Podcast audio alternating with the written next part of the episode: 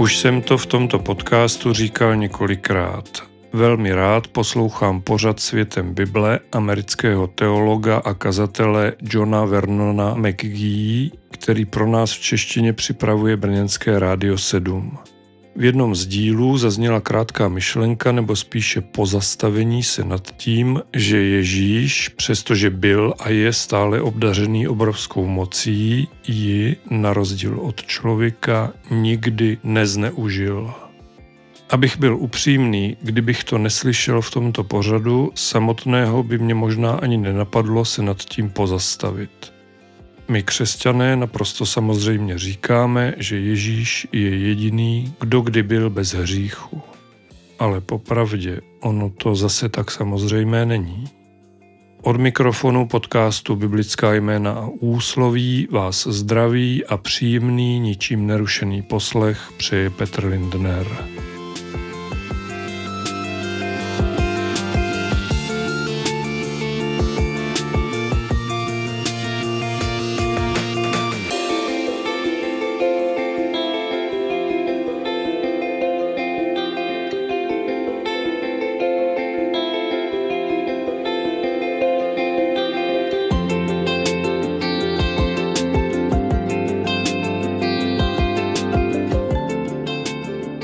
Sotva se mi lidé dostaneme k nějakým výsadám, hned se nám do hlavy začnou vkrádat myšlenky, jak bychom je mohli využít či zneužít ve svůj prospěch.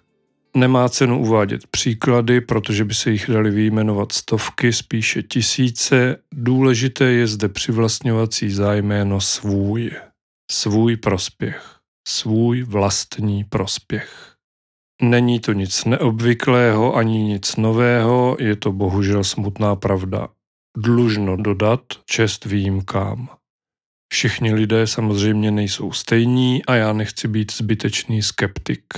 Věřím tomu, že člověk je v principu dobrý, jen si zkrátka občas trochu zahráváme s dňáblem, nebo možná přesněji hrajeme si na Boha. Rádi bychom řídili svět, a když ne rovnou svět, tak aspoň svůj vlastní dvoreček podle not, které jsme si sami napsali. Jak je tedy možné, že Ježíš Kristus takové choutky neměl? I přes svou realisticky řečeno nadlidskou moc zůstal chudý, neusiloval o žádné zvláštní výsady, potažmo pak funkce, dělal všechno přesně obráceně, nikoliv ve svůj, ale v prospěch ostatních lidí. A přitom by si klidně mohl říct, proč já bych se namáhal pomáhat lidem. Ať si to dělá můj nebeský taťka, jestli ho to tak baví. Já se hezky pěkně usadím někde na pobřeží Galilejského jezera, postavím pořádný barák, přivedu si do něj krásnou ženu, třeba zrovna Máří Magdaléna je moc šikovné děvče, a otevřu si živnost na uzdravování a zázraky. Přes týden budu makat Samozřejmě, že zadarmo ani kuře nehrabe a o víkendech budu surfovat na jezeře nebo když budu unavený, můžu se jen tak procházet po vodě. Večer si naliju vína proměněného z vody a budeme se s manželkou a dětma koukat na západ slunce. Že mám od taťky předurčený jakýsi neodbitný úkol na kříži? To se zařídí jinak, pošlu tam jídáše, Stejně mě má zradit, tak až to udělá, nechá se rovnou i zatknout a ukřižovat místo mě. A já budu dál sedět na zápraží, povídat o svém životě vnoučatům a žít spokojeně dál až do smrti. No, to by byla zajímavá parafráze Ježíšova příběhu. Naštěstí se tak nestalo, syn boží podobnými ani jinými rozmary netrpěl. Tedy alespoň Bible se o ničem takovém nezmiňuje. Jenže tím ale pořád není zodpovězena otázka, jak to, že Ježíš ve své službě nebo při svém poslání neselhal. Nepodlehl svodům své nebeské moci. Možná by mohla stačit jednoduchá odpověď. Ježíš Kristus nebyl obyčejný člověk, byl to člověk a Bůh v jedné osobě. Což je, jak asi každý minimálně podvědomně chápe, docela zásadní rozdíl. Ale ani s tímto rychlým vysvětlením se pro účely epizody podcastu Biblická jména a úsloví, kterou právě posloucháte, nespokojíme.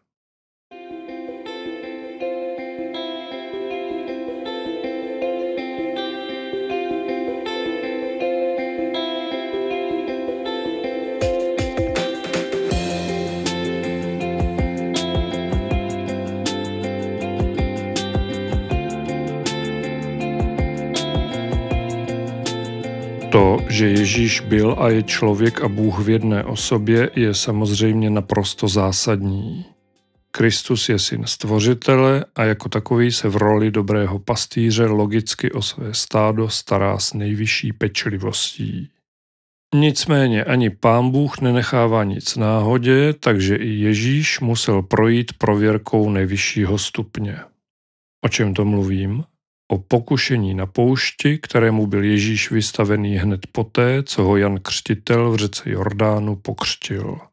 Přečtu prvních jedenáct veršů čtvrté kapitoly Evangelia podle Matouše. Tehdy duch Ježíše vyvedl do pustiny, aby byl pokoušen od ďábla. A když se postil čtyřicet dní a čtyřicet nocí, nakonec vyhladověl. Tu přistoupil pokušitel a řekl mu, jsi-li syn boží, řekni, ať se z těchto kamenů stanou chleby. On však na to řekl, je napsáno, člověk nebude živ jen chlebem, ale každým slovem, které vychází z božích úst.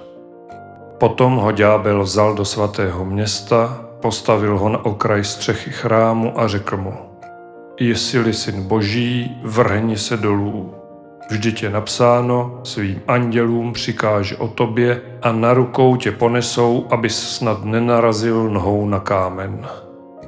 Ježíš mu řekl, je také napsáno, nebudeš pokoušet pána svého boha. Pak ho ďábel vzal na velmi vysokou horu a ukázal mu všechna království světa a jejich slávu. A řekl mu, Toto všechno ti dám, jestliže padneš na zem a pokloníš se mi. Tu mu Ježíš řekl, odejdi satane, vždyť je psáno, pánu svému bohu se budeš klanět a jeho jediného uctívat. A tehdy ho ďábel opustil.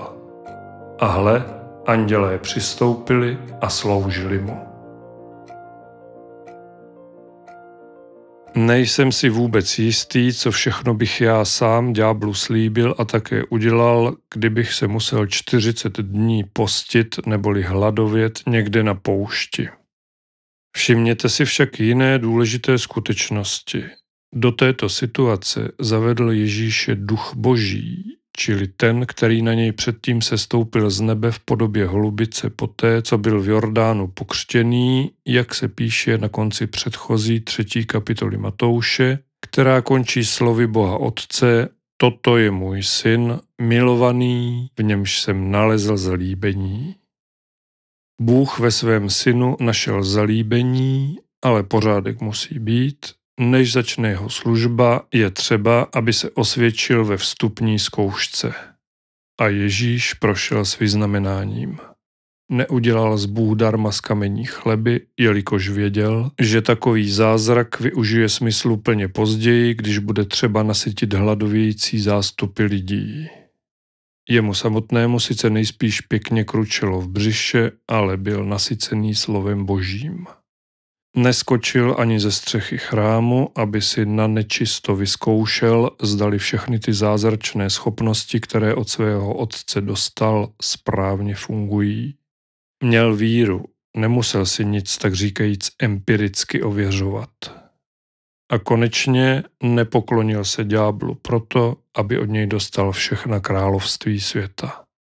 Se slovy Pánu svému Bohu se budeš klanět a jeho jediného uctívat, zůstal věrný Bohu Otci. A jak v Matoušovi čteme o kousek dál, usadil se v Kafarnaum u Galilejského moře, nikoli však proto, aby si zde postavil barák a založil živnost na zázraky, nýbrž, jak se píše v 17. verši 4. kapitoly, začal Ježíš hlásat a říkat, čiňte pokání, neboť se přiblížilo království nebes. Zkrátka započal svou zhruba tříletou službu zde na zemi.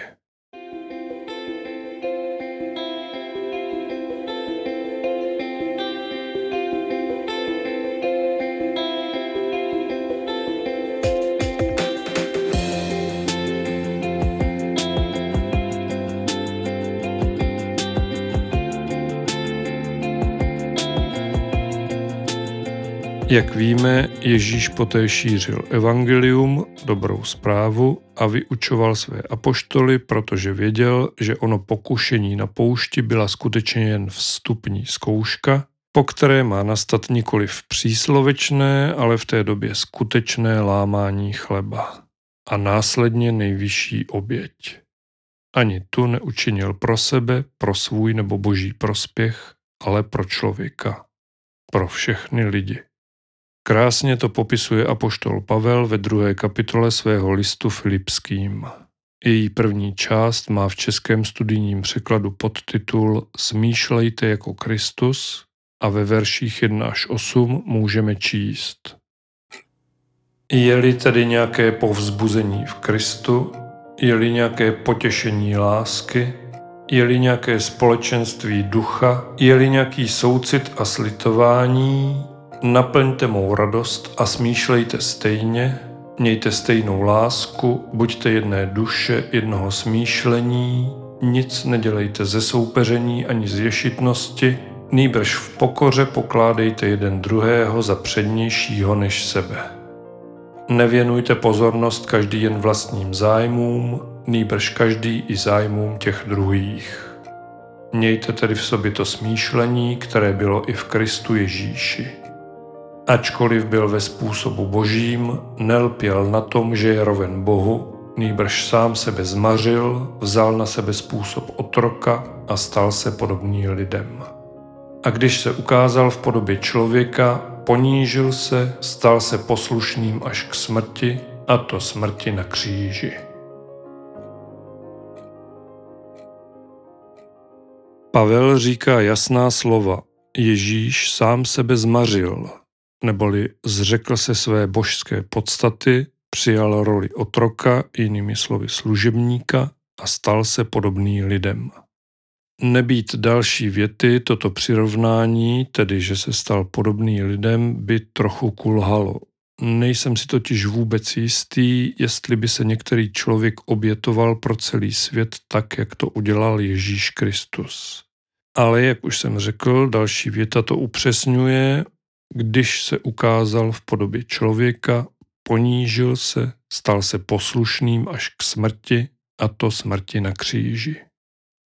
Nicméně moje poznámka o tom, že si nejsem jistý, jestli by se některý člověk obětoval pro celý svět, nebyla neopodstatněná. V Matoušově a Markově evangeliu se totiž nachází epizoda s bratry Jakubem a Janem Zebedeovými, kteří by rádi získali privilegované postavení po Ježíšově boku. Jak to bylo podle Marka, přečtu z desáté kapitoly, verše 35 až 40. Přistoupili k němu Jakub a Jan, synové Zebedeovi, a řekli mu, Učiteli, chceme, abys nám učinil, o cokoliv tě požádáme. On pak jim řekl, co chcete, abych vám učinil? Oni mu řekli, dej nám, abychom se ve tvé slávě posadili jeden po tvé pravici a jeden po tvé levici. Ježíš jim řekl, nevíte, co žádáte. Můžete pít kalich, který já piji, nebo být pokřtěný křtem, kterým já jsem křtěn? Oni mu řekli, můžeme. Ježíš jim řekl, kalich, který já piji, budete pít a křtem, kterým já jsem křtěn, budete křtěni. Není však má věc dát někomu usednout po mé pravici nebo levici, ale usednou tam ti, pro které je to připraveno.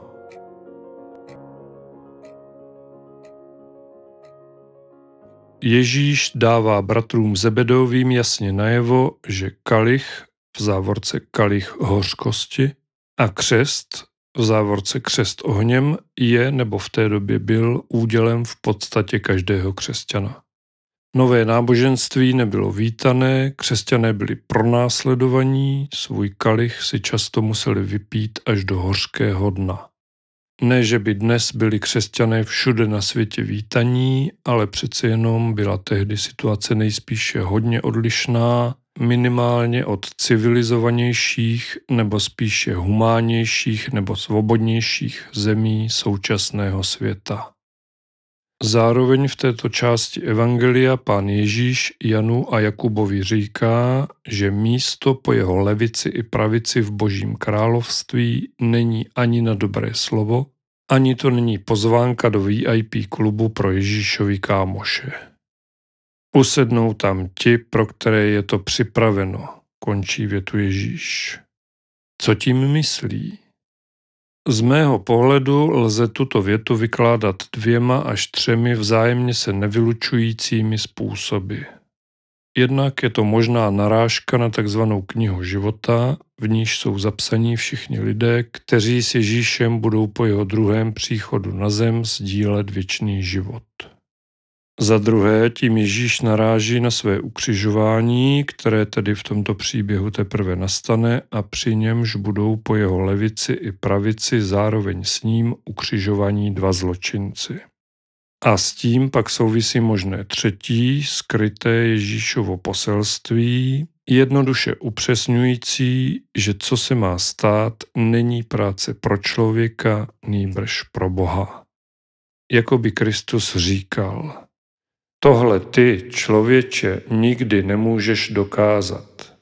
Tvoje oběť na kříži by byla jenom dalším zmařeným životem. Pouze boží oběť může dát lidem milost odpuštění a věčného života. Když jsem na začátku tohoto dílu říkal, že si občas hrajeme na Boha, pak bratři Jakub a Jan Zebedeovi možná chtěli to stejné.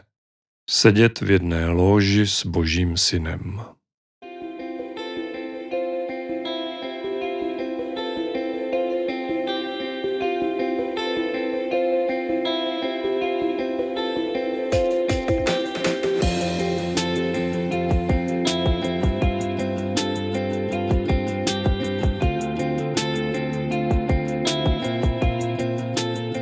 Mimochodem, před začátkem předchozí citace jsem řekl, že budu číst, jak to bylo podle Marka. V Evangeliu podle Matouše totiž o možnost sedět po boku Ježíše nežádají sami bratři Zebedeovi, nýbrž jejich matka. Ale to říkám spíše jen pro zajímavost. Důležité je, že za těmito verši se nachází ještě pokračování, které bychom neměli vynechat. Markovo evangelium, 10. kapitola, verše 41 až 45. Když to uslyšelo těch deset, začali být na Jakuba a Jana rozmrzelí. Ježíš si je zavolal a řekl jim, víte, že ti, kteří se zdají být vládci pohanů, panují nad nimi a jejich velcí nad nimi vykonávají svou svrchovanou moc.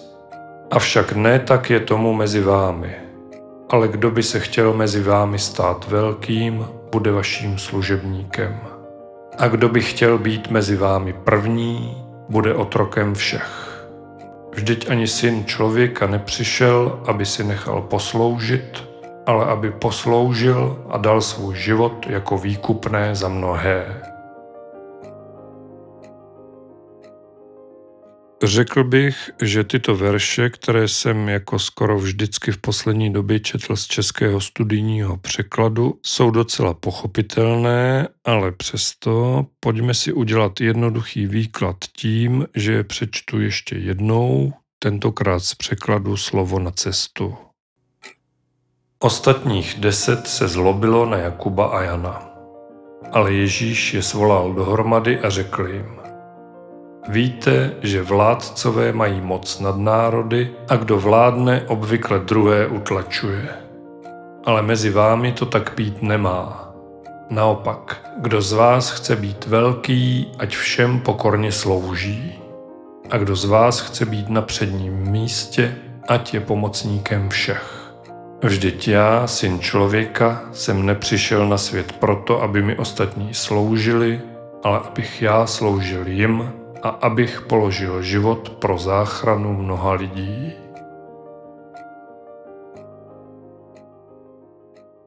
Teď už je význam těchto veršů, myslím, naprosto jasný. Vlastně tím pomalu dostáváme odpověď na hlavní otázku tohoto dílu podcastu Biblická jména a úsloví, totiž proč Ježíš nikdy nezneužil své moci. Ale přesto mi dovolte ještě chvíli vás zdržet. Ve 13. kapitole Janova Evangelia, tedy čtvrtého kanonického evangelia, které je nejvíce odlišné oproti prvním třem synoptickým evangeliím, Ježíš po poslední večeři vstává, aby svým učedníkům umyl nohy. Petrovi se to však nelíbí a odporuje mu slovy. Nikdy mi nebudeš mít nohy. Ježíš v klidu odpovídá. Jestliže tě neumí, nemáš se mnou podíl. Jak to bylo dál, přečtu od 9. do 20. verše. Šimon Petr mu řekl, pane, pak tedy nejen mé nohy, ale i ruce a hlavu. Ježíš mu řekl, kdo je vykoupán, nepotřebuje než umít nohy, neboť je celý čistý. I vy jste čistí, ale ne všichni. Věděl totiž, kdo ho vydává. Proto řekl, ne všichni jste čistí. Když jim umyl nohy a vzal si své šaty, opět zaujal místo u stolu a řekl jim, chápete, co jsem vám učinil? Vy mne nazýváte učitelem a pánem a dobře pravíte, jsem jím. Jestliže tedy já, pán a učitel, jsem vám umyl nohy, i vy si máte navzájem umývat nohy. Dal jsem vám příklad, abyste i vy činili, co jsem já učinil vám. Amen, amen, pravím vám. Otrok není větší než jeho pán, ani apoštol větší než ten, kdo ho poslal. Jestliže toto víte, jste blahoslavení, budete-li to činit. Nemluvím o vás všech, já vím, které jsem si vyvolil, ale musí se naplnit písmo. Ten, kdo jí se mnou chléb, pozdvihl proti mně svou patu. Již teď vám to říkám dřív, než se to stane, abyste potom, až se to stane, uvěřili, že já jsem. Amen, amen, pravím vám. Kdo přijímá toho, koho pošlu, mne přijímá. A kdo přijímá mne, přijímá toho, který mne poslal. Když Ježíš mluví o tom, kdo s ním jí chléb a pozdvihne proti němu svou patu, předpovídá Jidášovu zradu. Co je však v našem kontextu důležitější, jsou jeho slova o vzájemném umývání nohou Jinými slovy o vzájemném respektu, úctě a pokoře jednoho člověka k druhému. Jestliže tedy já, pán a učitel, jsem vám umyl nohy, i vy si máte navzájem umývat nohy, říká Ježíš a poté dodává. Otrok není větší než jeho pán, ani apoštol větší než ten, kdo ho poslal. Ježíš maže všechny rozdíly mezi lidmi. Pán a učitel může umývat nohy svým otrokům a apoštolům, to však zároveň neznamená, že by oni byli něco více. 13. a 14. verš tohoto oddílu Jana zní v překladu slovo na cestu takto. Jestliže jsem vám umyl nohy já, váš pán a mistr, i vy si máte navzájem sloužit v pokorné lásce.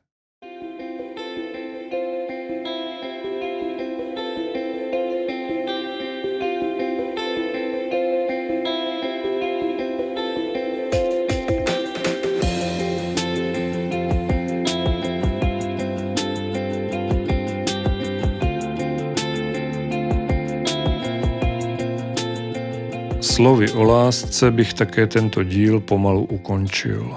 V této souvislosti ale musím ještě jednou zopakovat prvních pět veršů druhé kapitoly listu Filipským, v níž apoštol Pavel říká Je-li tedy nějaké povzbuzení v Kristu, je-li nějaké potěšení lásky, je-li nějaké společenství ducha, je-li nějaký soucit a slitování, naplňte mou radost a smýšlejte stejně, Mějte stejnou lásku, buďte jedné duše, jednoho smýšlení, nic nedělejte ze soupeření ani z ješitnosti, nýbrž v pokoře pokládejte jeden druhého za přednějšího než sebe. Nevěnujte pozornost každý jen vlastním zájmům, nýbrž každý i zájmům těch druhých. Mějte tedy v sobě to smýšlení, které bylo i v Kristu Ježíši.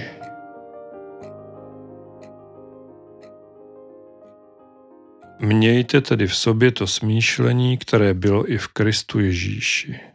Smýšlení, jehož, promiňte mi to slovo, preferencí je prospěch druhých, prospěch člověka. Pavel mluví o potěšení lásky bez soupeření a ješitnosti, pokorném upřednostňování druhého člověka před sebou samým. Nežádá po nikom oběti, v uvozovkách pouze spolupráci. Říká, nevěnujte pozornost každý jen vlastním zájmům, nýbrž každý i zájmům těch druhých. Tedy jinými slovy, takovou pozornost, jakou věnujete sami sobě, obracejte i k ostatním lidem.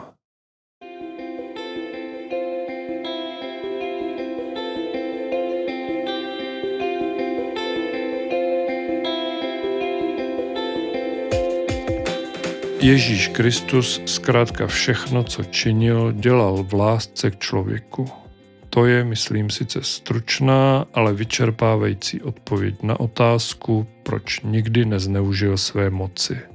Ještě jednou apoštol Pavel a část jeho známé promluvy o lásce z 13. kapitoly první knihy Korinským, verše 4 až 7.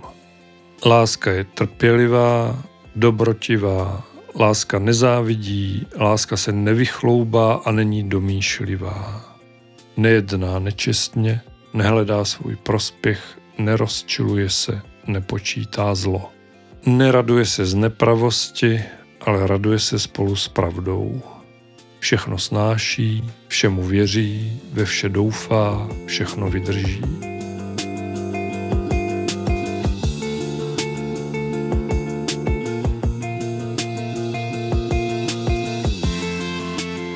Vlastně jsem měl citovat ještě i první větu osmého verše, která zní Láska nikdy nezanikne. Láska je to správné slovo. Láska je ten důvod. Pro lásku k lidem Ježíš nikdy nezneužil své moci. Mějte se moc pěkně, buďte požehnaní a buďte s Bohem.